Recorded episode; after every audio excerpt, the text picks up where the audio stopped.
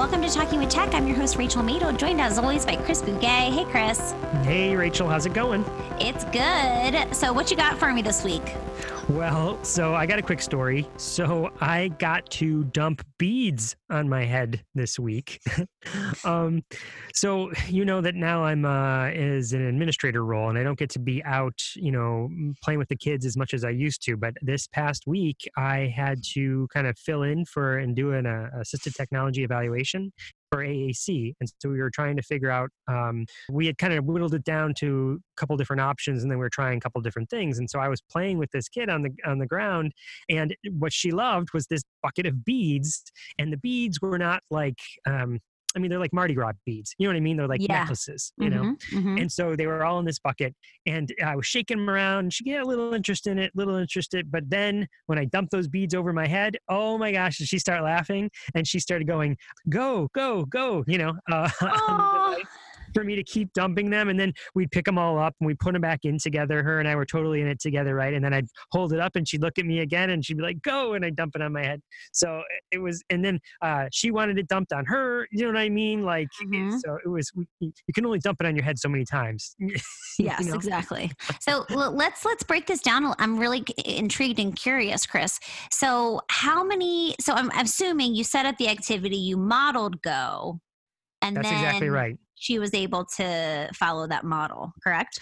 Well, yeah. So the way I did it was um, the app that we that we had at first was uh, completely unmasked. So it was mm-hmm. all the icons. Uh, had 84 cells. You might guess that's the lamp words for life is what we were trying, and um, so it had 84 cells, and and she was kind of randomly hitting everything. Mm-hmm. So we turned on the uh, vocab builder and narrowed it down to just a handful. Uh, so Go was there, More was there, and she was mm. completely unfamiliar with this app. You know, she had never seen it before. Right. So broke it down to one hit, and then tried the activity again, right? Because so she was just kind of slapping at things at first, um, with the idea that we wouldn't necessarily live there. You know, we might start unmasking quickly, but her first introduction to this particular app, and she was able to you know, start, like I said, hitting go, go, go, go. Now, she had seen me model go before. We had gone on a little walk together and I was pressing go with no expectation that she would do it. It was when we got back to the room that we started to, you know,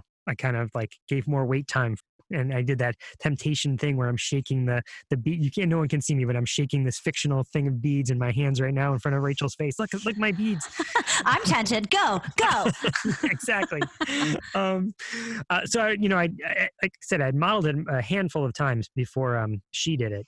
And this girl then she was using some verbal as well, so she was saying go as well. So she was hitting the mm-hmm. the button and saying go. Sometimes, not all, not every time. Sometimes she just used the uh, the AAC app.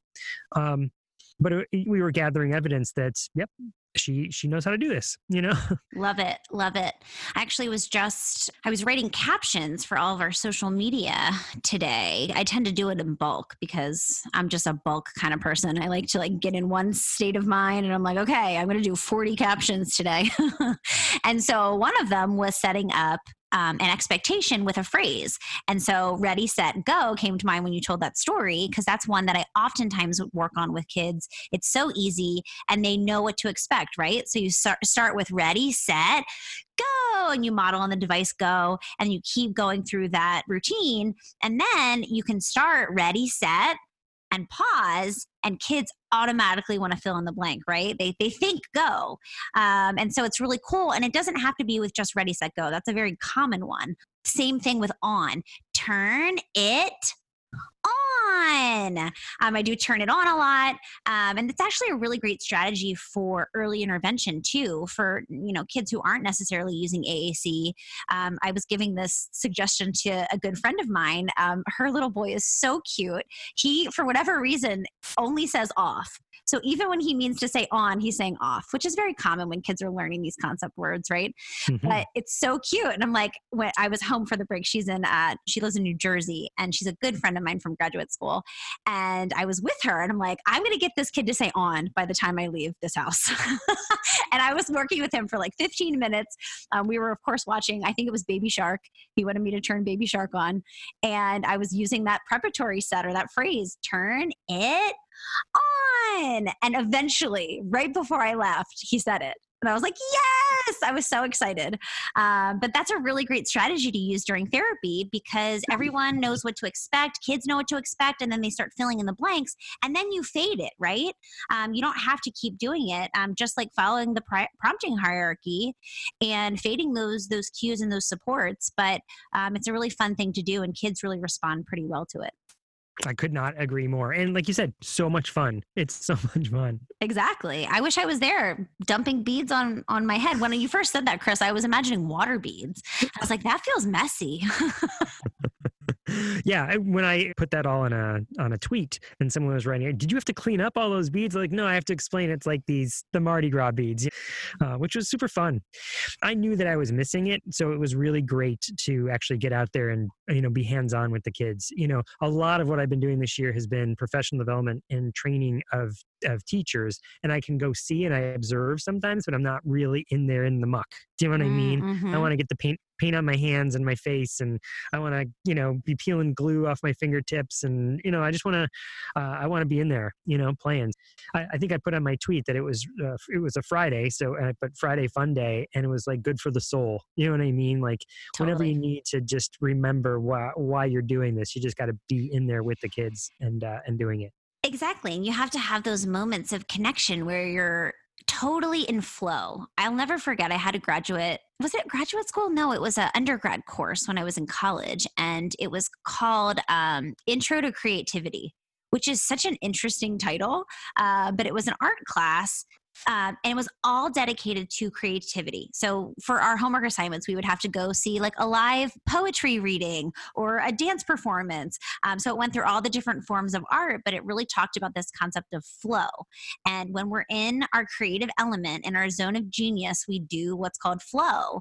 And we're not thinking about anything else. We're really in the moment. And I feel like in my therapy, that's the best sessions. I actually had that session last Thursday. Um, I was working with a kid who has some very challenging behaviors and is hard to motivate to do anything. And I know him really well and I know everything he's really interested in. And some days, even that is not engaging for him. And he just had a totally on day. And I was just like, I was in flow. I was just like, oh my God, this is so great. He's saying so much. Let me try this. What about that? And it was just like after the session, I was inspired. I was like reinvigorated. I just felt so excited. And it's just those reminders when you say, ah, this is why I do it. This is exactly why I do what I do. Yeah, I really know that uh, that feeling of flow. I felt that way when I'm writing. You know, when mm-hmm. I was writing the book, uh, both both books, or when I was writing short stories with my wife and things like that. There would be times when you're writing an article, you know, or whatever, where it doesn't even feel like I'm writing it. It feels like it's I'm just channeling the words that exist in this thing that's happening, flowing over my head, and uh, it's just coming out of. I, am just the the conduit for it, um, and that's what I feel like flow is. You know what I mean? Mm-hmm. And I mm-hmm. totally feel that way with uh, when you're with when you're just jiving with a kid and it's this great experience, or really with an adult when I, when you're in a great coaching session or you're chatting uh, and you're brainstorming and you're just in it and the time just disappears. You know, you're like, what? What? It's really the 30 minutes is up already? Are you kidding me? Like we got to go? Oh, I didn't even realize because you're just so in it. You know, and it's a it's a great place to be. Yeah, we need to aspire to more to more flow. Um, and I think the first step is just like getting rid of the distractors, right? So often, you know, if our phone buzzes or our computer goes off or, you know, all these things can disrupt um, you know, that moment. And so I'm really pretty strict with myself to not let those things come into a session. Um, you know, easier said than done, right? Because the draw of technology is so strong sometimes. Um, but I try to not have notifications on and things like that, especially when I'm in sessions, because I really want the kid to have my undivided attention and to really try to achieve that that state of flow. Mm-hmm. Now, so the people that that uh, participating in the interview know a little bit about Flow in that they help kids do what's called the AT Maker Challenge, and when the kids are really doing these challenges, they're in Flow, right? It's like they're not coming to these sorts of events because they have to; they're coming there because they want to, you know. And I find that with with Flow as well is that when it's something I want to do, I can much more easily get into it, you know. Or if mm-hmm. it's a if it's something that I'm really struggling, oh, I don't really want to do it, then then really really getting into it becomes that much more of a of a lift, you know. So oh, this is, I know. I'm thinking about my taxes. I'm like, oh no. Talking about like dreading to do something. Mm-hmm. Like I need to finish all my expense reports for the year. yeah, I know. I just put that on our calendar um, with my wife. We sit down and we do it all day on a Saturday someday. Just sit down and do it all together. That's, that's you're bulking it out. Like that's typically what I do. I'm like, oh, cool. I'll do all my expense reports for the entire year and in six hours. So let me tell you about Matt and David. So, um, well, they're going to tell about themselves, so I won't spend too much time other than to say Matt. I met at one of the presentations I was doing out in Arizona, um, uh, maybe two years ago now, uh, and then he, I saw him again just this past year when I, you know, re- redid the uh, the presentation. And uh, he had to leave early when he said, Chris, I, I'm, I'm sorry, it's nothing against you. I just have to go to this AT Maker challenge thing. And I'm like, wait, what? What? Tell me about this, you know, eh, before you go. And so he was telling me about it. And I said, hey, would you want to come on the podcast and talk about how you challenge these kids? Because he works with all different students to do this AT Maker challenge. So there's that and even more that they're going to talk about. But this episode is all about getting kids to make stuff to help students with disabilities. Uh, sounds right up my alley. I can't wait to hear what these guys have to say. But before we head into the interview, Chris, we have a really big announcement to make. We do? What is it? I can't wait to find out what it is. Chris, you know what it is. I we've, do. We've spent so much time working on this, but we have a Patreon site now. We do. We spent hours and hours trying to figure out how to do this and why to do this. And one of the things we came up with is that doing the podcast is not free. Uh, we have to pay for the feed. I mean, our time is one thing, but the feed is really, we actually have to shell out money for that. And so we thought we get so many people asking how they can support the podcast. This is the way that you could do it. And we also have a huge team behind us, right? We have a, an amazing audio editor who edits all of the audio that we send her. Michaela, we love you. Uh, we also have a producer, Luke Paget, who does all of our show notes and finds, I can't believe how he finds every single person we interview. He finds their headshot, he finds all the important information about them. Um, he synthesizes the episodes and post them all over social media. So it's not just Chris and I. And so if you are interested in supporting our podcast, we now have a way for you to do that. You can go to our Patreon site. Uh, the website you can get to it at is patreon.com backslash talking with tech. Or you could always go to our bit.ly link, bit.ly backslash TWT pod. And we're asking people to, to support us by giving $8 a month, which comes out to $2 per episode. So if you love this podcast, which I know you guys do because you come up to me at conferences telling me how much you love it, um, now you can show us how much you love it. Um, you can really help support us so that we can keep doing what we're doing. Because the reality is, we love you guys, but it's a lot of time commitments across so many different people. And we really just want to figure out a way to sustain this. I couldn't agree more. And uh, like you said, Luke is like a private investigator the way he investigates all and gets all that information from everybody. Michaela is a wizard, making us sound all the. the we should one one of these days we should release one of the the uh, the the blooper reel, you know, that she cuts out. oh no, oh no, I'd be I'd be really nervous for that day. um, but they donate their time to do this, and so this would give us a way to pay them for their efforts. So one more time, Rachel, how do people reach out and, and participate in the Patreon? So you can go to patreon.com backslash talking with tech, or you could reach it at our bit.ly link, bit.ly backslash TWT pod. Without further ado, here's my interview with Matt Levac and David Reno.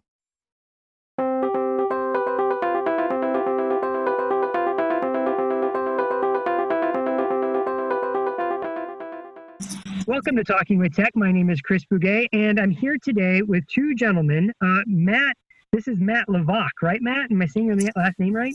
You're pretty close. Yeah, Matt Levac. No worries. And Matt, you and I have met a couple times. That's how this interview kind of uh, uh, transpired or got the idea for it. Is that uh, you and I have met a couple times out in Arizona, and uh, you attended a couple trainings, and we started talking about uh, uh, assistive technology and making and AT making, and you're just like, oh, I'm doing these things. In fact, you had to leave early a couple times because you had to go to events about AT making and AT makers clubs. Is that right? Yeah, that's correct. The first training I went to, actually, yeah, left early, um, and it's not necessarily a work sanctioned event. It's an event I volunteer for. So I had to tell my supervisor at the time that I had to leave early to this AT training. Luckily, you know, she was cool with it. But um, but yeah, yeah, I was uh, super excited to go to your trainings. And then that one time there was a little bit of scheduling conflict. So now we're also here with David. And David, so I don't mess up your last name, how do you say your last name? Uh, just like the city in Nevada, Reno. Reno. So David Reno. And tell us about uh, who you are and what you do. Sure. So, David Reno, I work at Southwest Human Development. I'm in charge of donor partnerships here. And so I oversee fundraising. So that's going to be some event planning, some individual gifts, and a lot of uh, corporate partnerships, which is kind of how this event got got started. But day to day, I'm a fundraiser. Cool. And can you talk a little bit about Southwest Human Development? Now, I've heard of them, and I remember years and years ago. Uh, you know, I work I work out in the East Coast. I'm in Virginia, but I grew up in Buffalo, and I was thinking, oh, you know, what if I moved out to Arizona and lived there, and what would that be like? And I remember looking up advertisements for different places that were hiring speech therapists, and I remember Southwest as a as an option. Is that fair? Is that still uh, what, what is uh, what is that organization? Yeah. Absolutely. So we are a very large early childhood nonprofit focusing on young children aged birth to five. And we have a huge range of programs. We actually have over 40 programs. So we've got disability services under the Easter Seals wing, but we also do um, child welfare, ongoing PT and OT. We have developmental services. We run some Head Start classrooms. We give away over 100,000 books a year in the early literacy space. So basically, any child five and under, we have some program that they can benefit from. And then you know, the bigger the problem, the more we can do. Yeah, fantastic, fantastic. Fun. And then I was to say, fun fact, real quick. I didn't tell David about this, but I actually use Southwest Human Development their resources for my three-year-old who was having trouble potty training, and then uh, just because obviously working with David in the event, I said, "Hey, we're we're out of options. We need to give these guys a call." And they actually sent us some books on potty training. Um, and thankfully, you know, he just was a late bloomer in that department, but uh, it was a it was a super easy process. You call them up, and they were more than eager to help, and they even followed up on on my son and his well being. So it's a great organization, Southwest Human Development. Oh, that's great. Now, so Matt, so besides being a, a parent, what do you do? um, so I'm an occupational therapist by trade. Uh, I work at a private day school here in Phoenix called Excel, um, and we service all school age children, uh, age five to 22. Usually, what happens is if they're unsuccessful in a different um, environment, they come to Excel. So we get a lot of district replacements or replacements, um, mostly you know students with any kind of behavioral concerns, and then uh, we have some students with different medical abilities as well, or motor abilities, I should say. And so that kind of got me into the uh, the obviously the AT field. They're trying to get them more access to you know communication and their curriculum and education. Um, and then I realized, uh, you know, funding is always a, a, difficulty. So then I started trying to make it myself. And then that kind of led me to reach out to different resources. And that's how I reached out to Adapt Shop because uh, they were doing some great things over there. And we were doing some adapted seating stuff at our school. Um, and was just trying to learn more. And then I got connected with, with David. And then the rest is kind of history when it comes to the event. So let's talk about that. The um, uh, so how, you, how did you two meet again exactly? So, um, being at Excel, right, uh, there was obviously a need uh, for different assistive technologies for our students. One of them was adapted seating. Um, and then I heard about the Adapt Shop through a, a, physical therapist that worked at the school at the time, um, and she was saying, you know, you know, if you want to learn more, you should try them first because obviously they make their own chairs, they have all this great equipment, um, they have an OT and PT on staff, and they take kids, and it, it's just awesome. And so I was pretty much referred to them through a colleague of mine, um, and so I reached out, and on the day of my tour of the Adapt Shop, uh, David and then a fellow who used to be the, the fabricator uh, named Brady Fulton was there, and they kind of gave me a tour of the shop, and we got talking a little bit, and and right at that same time, um, I heard a, a, webinar by Bill Binko on AT making. Um, so my mind was kind of racing on on all these ideas on oh like let's not worry about purchasing like adapted uh, adapted seating. Let's just start creating it ourselves. Um, I found out it's a little bit more difficult than it seems, um, and they do obviously very unique work at the Adapt Shop. Um, but that initial conversation of me going there and, and taking a tour and talking with David um, was right when he was starting to, to, develop the Makers of Change Challenge. Um, and it was right when I was, you know, heard Bill Binko's webinar and was kind of getting into AT making, and I thought, you know, this would be great. Um, I, you know, I just really wanted to be a part of it. So um, after that, we you know David did all the meetings and all the all the hard work after that. So, so let me break that down a little bit for people that aren't aren't familiar, like including me. So, what is the Adapt Shop? Where, what is that exactly? What's the mission of that, and what do people do there? Sure, sure. So the Adapt Shop is one of the programs of Southwest Human Development. It falls under our Easter Seals Disability Services.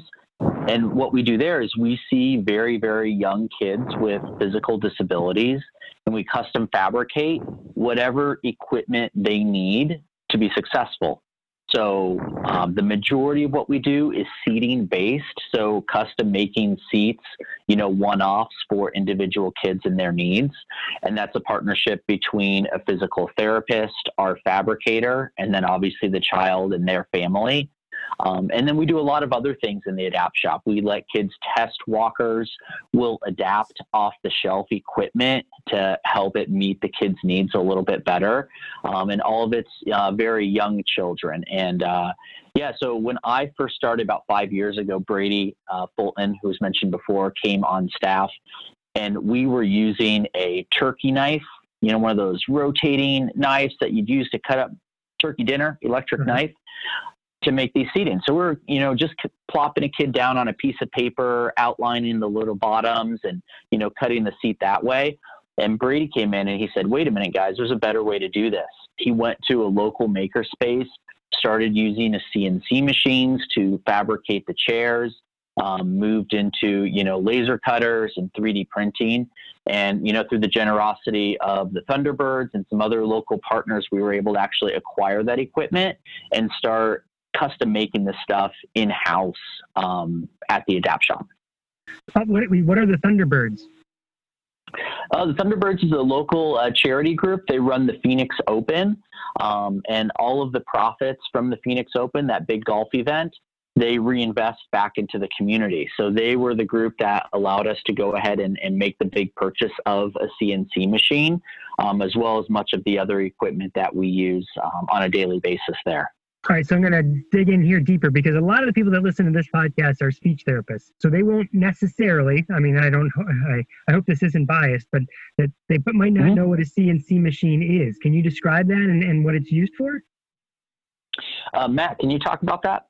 Yeah, yeah. So a CNC machine is if you want to think about what it does, it's like a 3D printer, but it uses different parts. Um, it's a, a big drill that's controlled by the computer, um, and then you could you can make a design on the computer, and then the the CNC machine actually makes that design with drill bits uh, in a piece of wood or foam or whatever you know material you have that's on the um, the platform there. Uh, so it's just a, a, computerized drill bit is the best uh, best way to look at it. And then the big thing too is 3D printing, right? You're adding stuff uh, to print, right? You're adding little layers of plastic to make something. A CNC machine, you're taking stuff away, right? So you'll start with a chunk of wood and then you'll drill away at it to create a design. Um, and that's what they use to create the, the seat supports. Um, they'll put foam in there for the, the cushions and stuff like that. And then you can create all the designs on the computer and then send it to the CNC. Gotcha. That, that really explains it, Ralph. It's it's good to hear it from my perspective because if you ask a maker or someone who's technically more involved when CNC routers, they might explain it differently. But as a therapist, that's exactly how I look at it, and someone who's kind of you know seeing all this stuff for the first time as well uh, in the past couple of years, um, that's the best way to explain it to other therapists for sure. Gotcha. So so you go to the to the Adapt shop and Matt, you go to the Adapt out and you're thinking about seating, but then because you had gone to this webinar and had seen Bill Binko, who is um, the founder of the atmakers.org, right? He's right. actually been a, a podcast guest on our podcast in the past too. Maybe like the second episode we ever did was with Bill Binko. You, you were thinking about assistive technology and beyond just seating, and then the conversation bloomed from there. Is that right? That's correct. Um, so really, what I think what the big hook for me was obviously it was 18. It was making. And I was kind of getting into it, um, but at that time, I worked with local uh, local high schools, so neurotypical children in STEM programs, and we actually have uh, kids who intern. They go to a, a, specialized engineering and biomedical school here in Phoenix called Bioscience High School, um, and I have interns from the engineering department come onto Excel's campus and make assistive technology. Um, and so I was just getting started with that and reaching out with them and kind of building this connection with that high school Um, and then David talked about his uh, AT challenge and kind of wanting to gear it towards high school kids. Um, and it's funny because I brought up Bill's name at that time because I assumed, oh, like he obviously, you know, he's listened to Bill's, you know, he went to ATmakers.org and and was kind of doing what Bill was doing, but here, so I was on board. But David was like, no, like I just thought this was a good idea, and I was like, wow, that's it's pretty amazing. Um, but that, that's what kind of tied it in. It was exactly kind of what Bill was doing, or his kind of message of, hey, why don't you get these smart high school kids who have access to all this equipment? They can make this stuff for you, um, and you just kind of tell them what to make. So so I love that philosophy. I feel like we have this uh, uh, this maker movement that is that, that is sweeping the nation, and you have uh, pretty much every school or many schools uh, converting computer labs into maker spaces as they move away from desktops to to laptops or one-to-one initiatives. And so now you have this space, but what people are making sometimes is just kind of it's not authentic. You know, we're making a, a catapult mm-hmm. to throw pennies. You know, well, that's fun and it's cool. It's making and it's better than you know, like sitting and memorizing a test and spitting out back information. Um, but could you turn that maker space and, and that maker challenge into something that authentically helps somebody? You know, no one's really looking for a penny thrower, you know? So, um, mm-hmm. so David, can you talk about it, the, your challenge a little bit? What are the, what's the Makers of Change AT challenge? Absolutely. You're speaking my language. Um, I often use an example of uh, recently there was an article about Google teaching a robot to throw bananas. And I'm like, oh, what a cool like challenge. You know, you have an oblong object. It's something you or I could just pick up and yeah, we can toss a banana into a bucket. But yeah, like you said, who does that help? Like nobody. It's like really cool and really fun, but um, you know, the applications are, are just not there. So, yeah, how this event started, the Makers of Change AT Challenge, I actually went to a local company, a, a high tech construction firm, and I brought one of our pieces of equipment and we asked them, um, can you guys make this better? Can you make it lighter, cheaper, um, easier to produce? And they came back a couple weeks later and said, no, uh, but why don't you get a bunch of smart kids to do it? So that's kind of where the idea of this event started is you know there was a gap. We want to be able to serve our kids as well as we can um, and using any resources we can find. And so when they said that we said that's a great idea. Let's do it. So we started that makers of change um, challenge basically to do that to have high school kids you know get the opportunity to flex their talents and their skills and apply it towards you know people with disabilities so, you know, the, the mission originally, it's like, okay, cool, we can get all these STEM companies involved, we have these kids. But really, the mission of the event right now is to inspire these high schoolers to look at AT making as a, a long term objective for their careers. So yes, some are going to end up at Intel and Microsoft, but you know we want more to kind of get that bug in their system early that um, you know they can you know be using their skills and helping people at the same time. And you know you don't have to pick and choose. And so matt am i understanding correctly that your students then participated in the challenge Correct. Yeah. So, um, and this is kind of where it gets confusing a little bit. So I'll make sure I emphasize that um, my students at Excel did not participate in the challenge, but my uh, my interns did. Yes, I um, I encourage, obviously, encourage them. I highly encourage them to uh, to join and and enter. Um, and as one of the judges of the challenge, I, I didn't really kind of you know, I wasn't giving them any advice or any you know, pointers or sneak them secrets or anything like that. So um, I was just able to FaceTime with their teacher, and, and they entered a couple teams. Uh, so this year was our second annual one. Both years they had a couple teams in there, so um, they were more than willing to kind of um, participate. And, and you know they they love all about they love everything about the challenge. So it was an easy sell. So, what were some of the things that they created or solutions they came up with, and not just maybe your uh, interns, but just in general, people who participated in the challenge? The first year, we actually provided uh, three different child scenarios for the teams, and one had to do with a, a young child who lacked uh, strength in their neck, so their head is, you know, moving around a little too much. So one of the teams actually developed a headrest that had sensors on the left and the right that could judge the position of the head, so that over time we'd be able to track and show um, improvements in, in strength and stability for that young child. Oh, I love that. So that's I love one that. example. Mm-hmm. Yeah, a lot of what we've kind of focused on um, was integrating IoT, Internet of Things technology. So, integrating sensors into the equipment and some of the things we're already making so that the therapist can get uh, a view of how the equipment is being used in the field and also how effective it is at actually meeting the um, child's goals and outcomes. Oh, David, that again, we're speaking each other's language because uh, the people that came up with that is it's sort of like a Fitbit for measuring these little movements, right? Instead of measuring your running, mm-hmm. uh, you're not actually having to collect data. The technology is collecting the data for you. It's just now we're collecting data instead of how many steps you took. It's how many movements were to the right or to the left or whatever mm-hmm. you want to measure, right? I, I, I love that. It makes the, the therapist job easier uh, you're, you're, you can focus on the intervention and not necessarily on data collection. Absolutely, absolutely. And, and, you know, that's where the gap is. You know, we've got therapists with 10, 20, 30 years experience of, you know, working physically with kids, but we don't have anybody on our staff that knows about, you know, internet connected sensors and, um, you know, data security and all that. So that's like where this challenge really comes in. It allows us to work you know, at a technical level on par with high tech firms, while also, you know, remaining a nonprofit, keeping our costs low and doing what we do best, which is, you know, one on one with kids. So Matt, what about your interns? What did they create or was that their project? Yeah, so they were they were one of uh, one of the teams. So th- first year, I believe we had six teams, and this year we had seven teams. Um, so their ch- scenario that they got the first year was actually to use um, an accelerometer to measure um, how how much an arm moves in space. Um, and then so they it's actually pretty cool too because different schools obviously have different resources. So the bioscience team used more of um, what I would kind of do, right? So they had uh, a lot of fabric and they sewed stuff and they sewed sensors into the fabric and they weighted it down a little bit using uh, like metal pellets and stuff like that. Where some teams they went strictly 3D printing and it was you know very looked very commercially produced, which was awesome to see. Um, but my interns, yeah, they they use an accelerometer.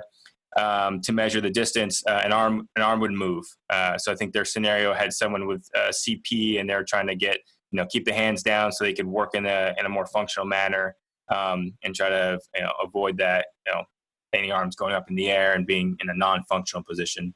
Um, and then they they actually showed it off. There's a Maker Fest that's held in Mesa, which is in uh, you know near Phoenix. Um, so they went to a community event and kind of showed it off a couple months later, um, and kind of you know worked on it year round. So even after the challenge was done, we offered it to you know they could trial it on some of our high school students here at Accel. Um, and then so they kind of kept going with it for the full year. So they got a good kick out of it.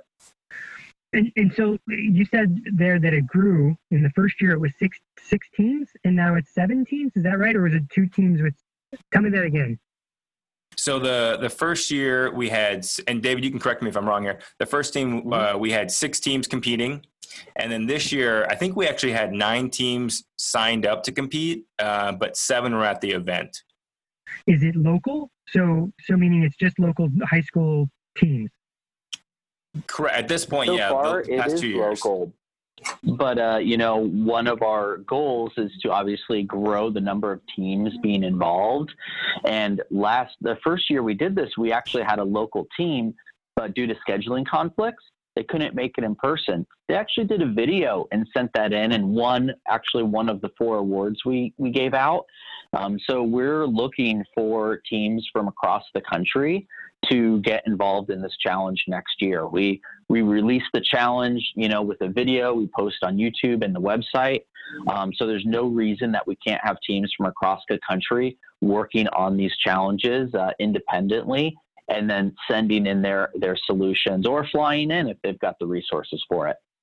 Well, that sort of kind of led to my next question, which is, you know, where do you see the challenge going next? I mean, you, part of it sounds like moving away from local to being state or even national. Um, but what else? Absolutely. So the the biggest goal that we have is that one of these teams comes up with technology that is complete enough that passes the test of our physical therapist on staff and we put it into production. Like we want to be able to have tech that is, yes, the challenge is fun. You know, everybody's learning something. It's a great show. But at the end of the day, you know, our ideal scenario is we take a piece of tech and we start using it with children here locally. So to do that, you know, we're thinking, you know, broader reach, again, get teams from across the country involved, get more of the local teams involved, provide more training, more mentorship opportunities for the local teams to connect with professionals um, in like the IoT and the IT fields, um, as well as, you know, obviously staying in touch with speech and physical therapists so that solutions are, you know, practical and geared towards actual use. Well, it makes it makes tons of sense. Like if if it doesn't actually help a, a, person or a student with a disability, then it might as well just be the banana thrower, right? I mean, it really has to help somebody. Correct. Yeah. Yeah, absolutely. And and that is, you know, one of the the other goals that we have is, you know, um, a, a challenge in makers, you know, that's great, but really connecting people with disabilities, makers, and those therapy specialists, PTs, OTs, speech therapists together, having those all three groups in the same room, um, you know, can be really, really impactful. Yeah, absolutely, absolutely. Let me ask you a little bit more about the the the challenge, the Makers of Change challenge. That's what you call it, right? Makers of Change. Correct. Correct. Um, when does it start, and how do people apply? So people can learn more about it at atmakerschallenge.com. It runs every fall. So you're looking at probably the end of September to the beginning of November. It's a six week challenge. We accept applications um, really year round um, for anybody interested and then we start sending information to the teams uh, beginning of the school year. So out here, that's the beginning of August, um, getting them prepped with the information that they need to be successful once the challenge is released. Fantastic. Is there any cost to to, to participate?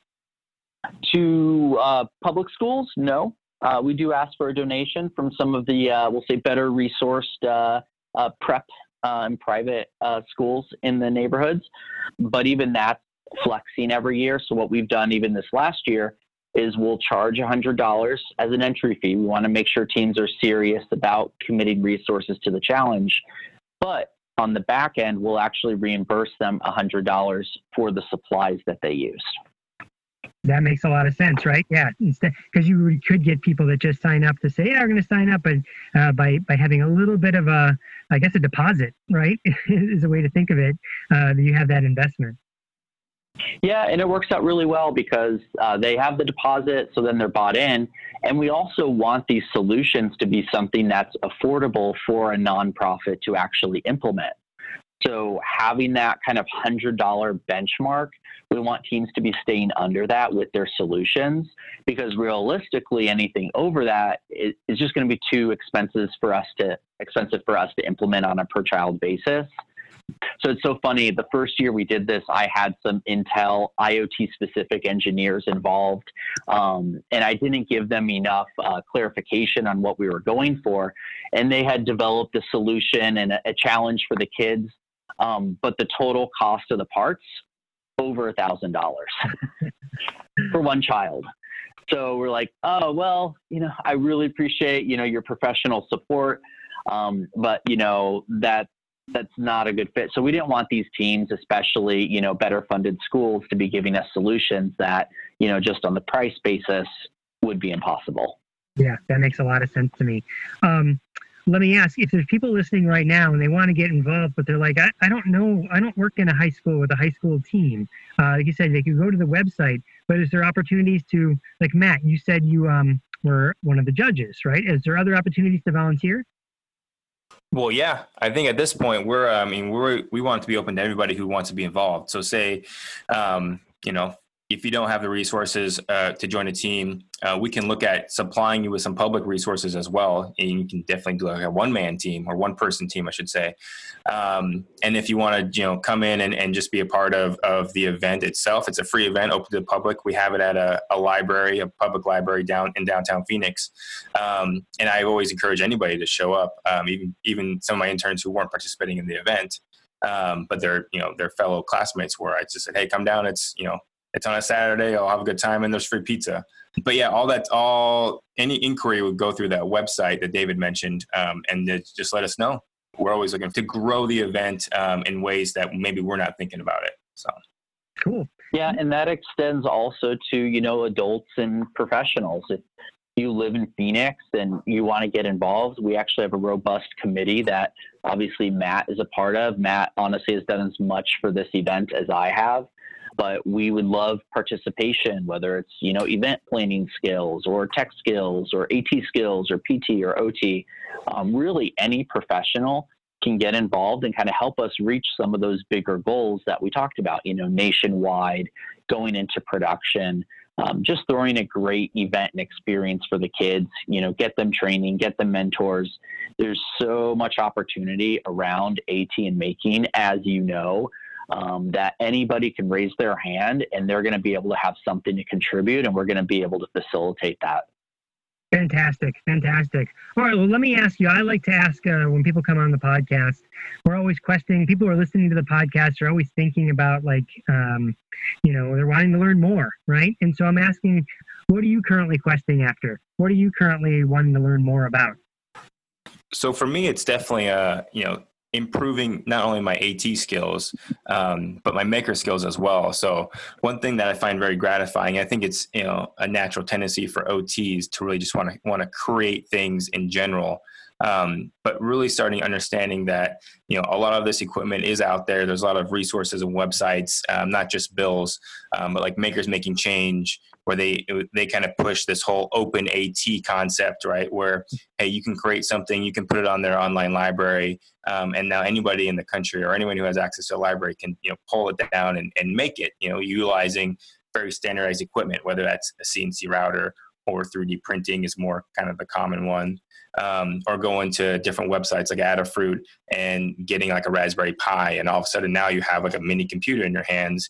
Um, and it, originally, I mean, some of these kids in this challenge, you know, they'll show me what they're making and actually got you know, got some of the equipment and they were talking about, and I have, I have no, I don't even know how to plug this in the computer.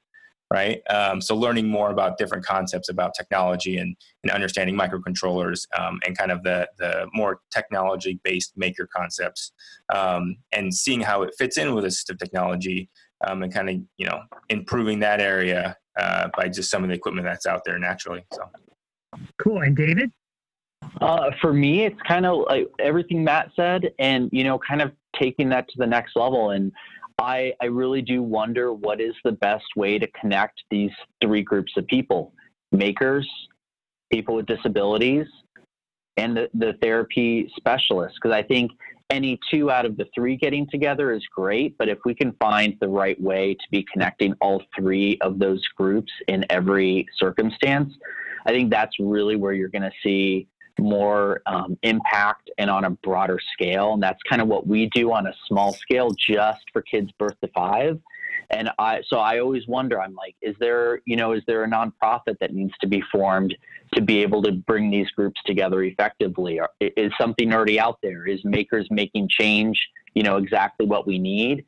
Um, or or is there more? So um, as we've had this event as a small part of my job, I've just seen so much enthusiasm for being involved, um, and also so much opportunity because all we're really doing is connecting a resource with a need, and the resource is already there, and the need is there.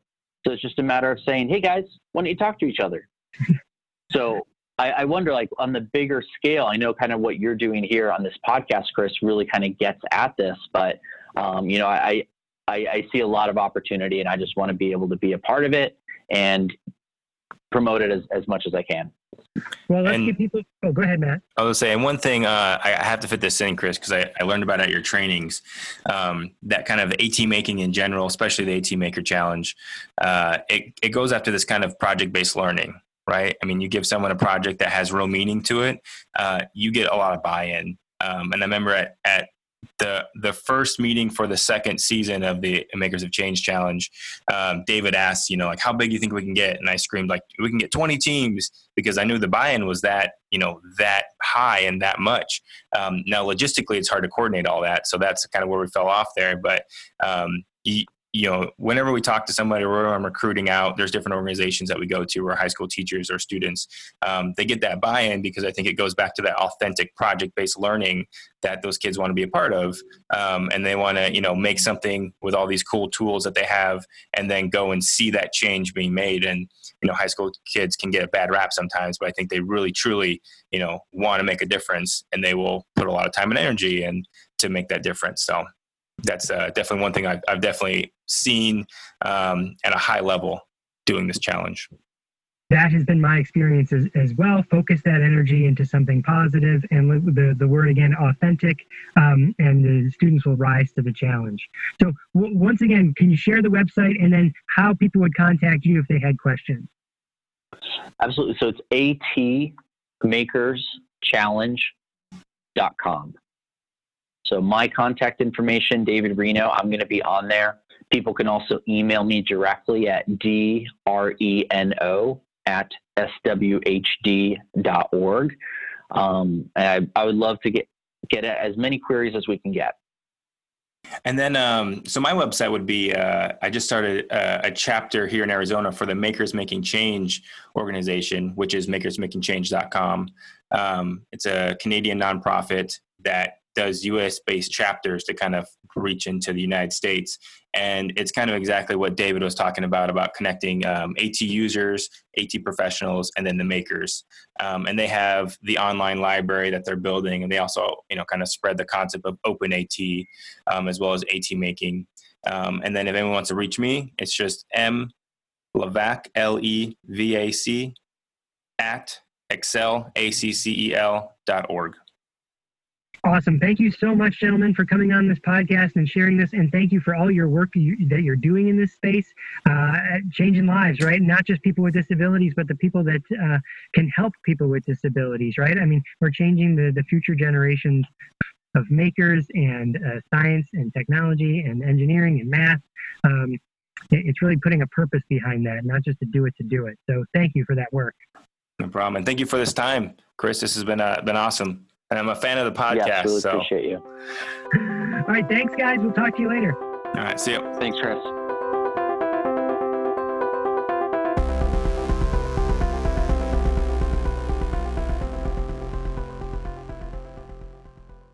Hi, I'm Matt Hott, one of the hosts of Speech Science, a weekly podcast bringing you all the information that you can handle related to speech sciences and disabilities. Michelle Wintering, Michael McLeod, and I interview leaders and difference makers in the field. Every Tuesday, we drop a new episode. You can find us on iTunes, Android, and on our website, www.speechscience.org slash speech science podcast. Join us as we try to find the answers to the question, What is communication? You're listening to the Exceptional Podcast Network.